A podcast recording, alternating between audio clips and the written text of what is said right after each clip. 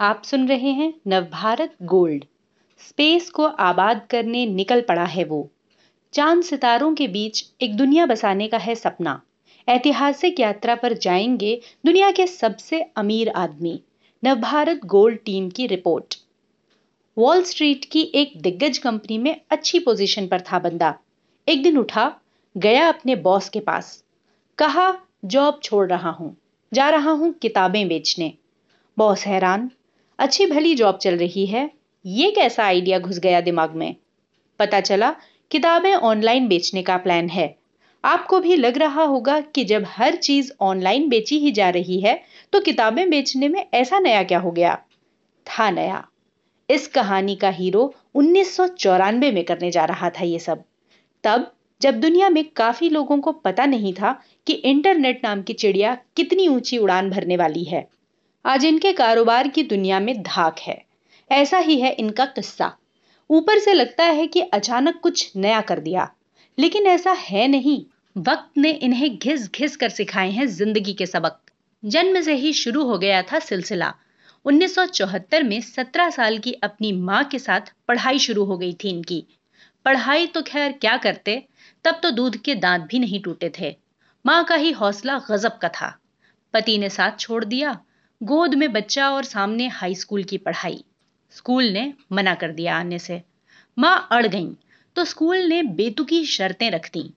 किसी स्टूडेंट से बातचीत मत करना कैफेटेरिया में मत आना स्कूल खुलने के पाँच मिनट पहले आना, बंद होने के पाँच मिनट के भीतर चली जाना।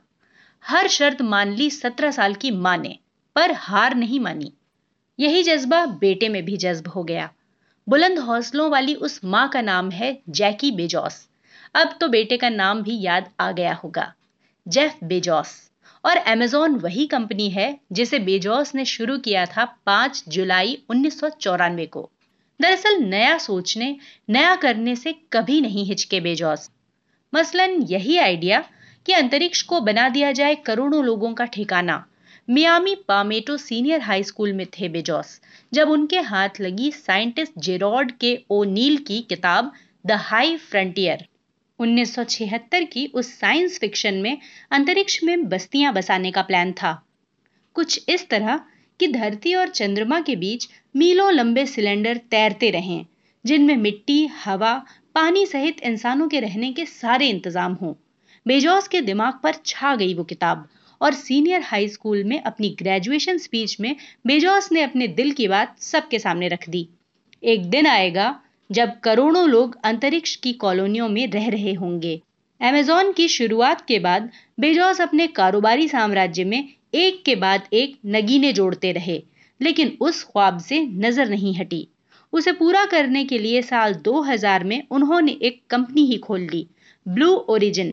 इसकी अहमियत इस तरह समझें कि तमाम कारोबारों के बीच ब्लू ओरिजिन को अपना सबसे अहम काम मानते हैं बेजॉस और उसकी फंडिंग करते हैं अमेजोन के अपने शेयर बेचकर, करोड़ों डॉलर के शेयर और अंतरिक्ष में बस्तियाँ बसाने के बारे में दुनिया के इस सबसे अमीर शख्स का फलसफा क्या है?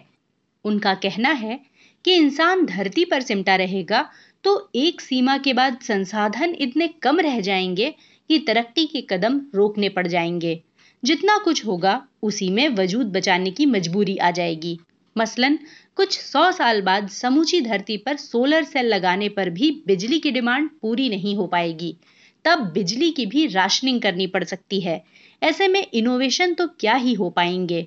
लिहाजा धरती को बचाने के लिए अंतरिक्ष में जाना ही होगा। बेजोस के इस अंतरिक्ष प्रेम के पीछे अमेरिकी science fiction series Star Trek का भी योगदान है। जिसमें बचपन से ही रम गया था उनका मन। उसके किरदार जेफ्रम के नाम पर उन्होंने एक होल्डिंग कंपनी का नाम रख दिया, जेफ्रम।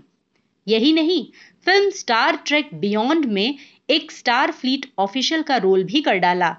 बेजोस का कहना है कि स्टार ट्रेक सीरीज़ के बोलते कंप्यूटरों को देखकर उनके मन में अमेजोन इको स्पीकर और एलेक्सा का ख्याल आया।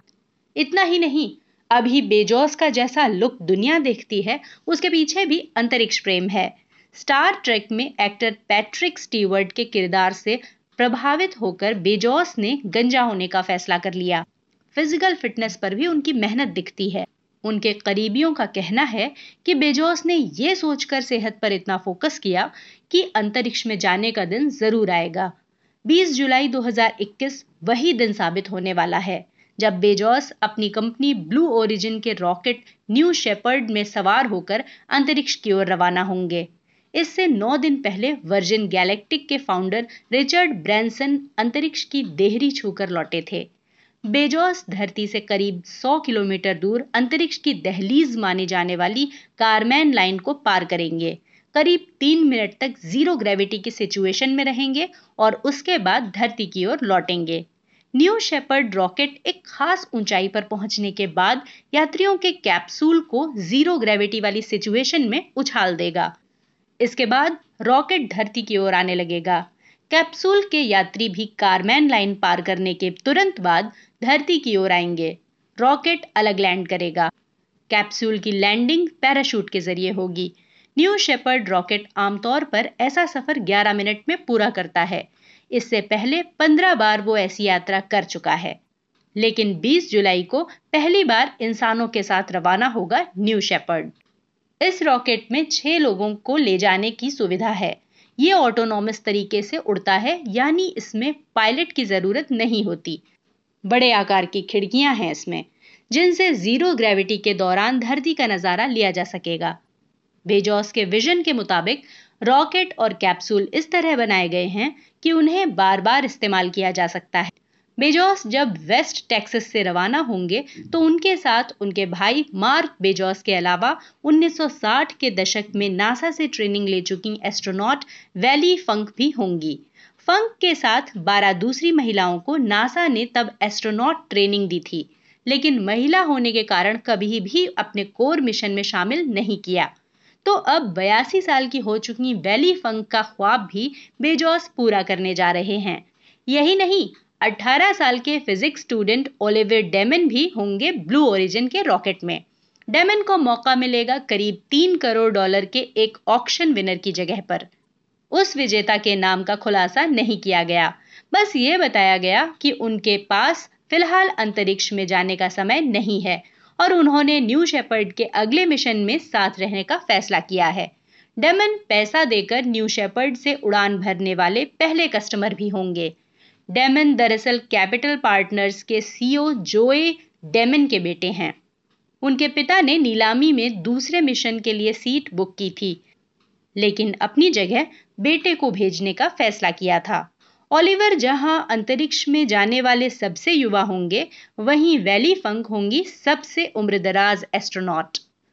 20 जुलाई इस मायने में भी खास है कि उसी दिन अपोलो 11 मिशन की बावनवी सालगिरह भी है। चाँद पर इंसान के पहुँचने का ऐतिहासिक दिन।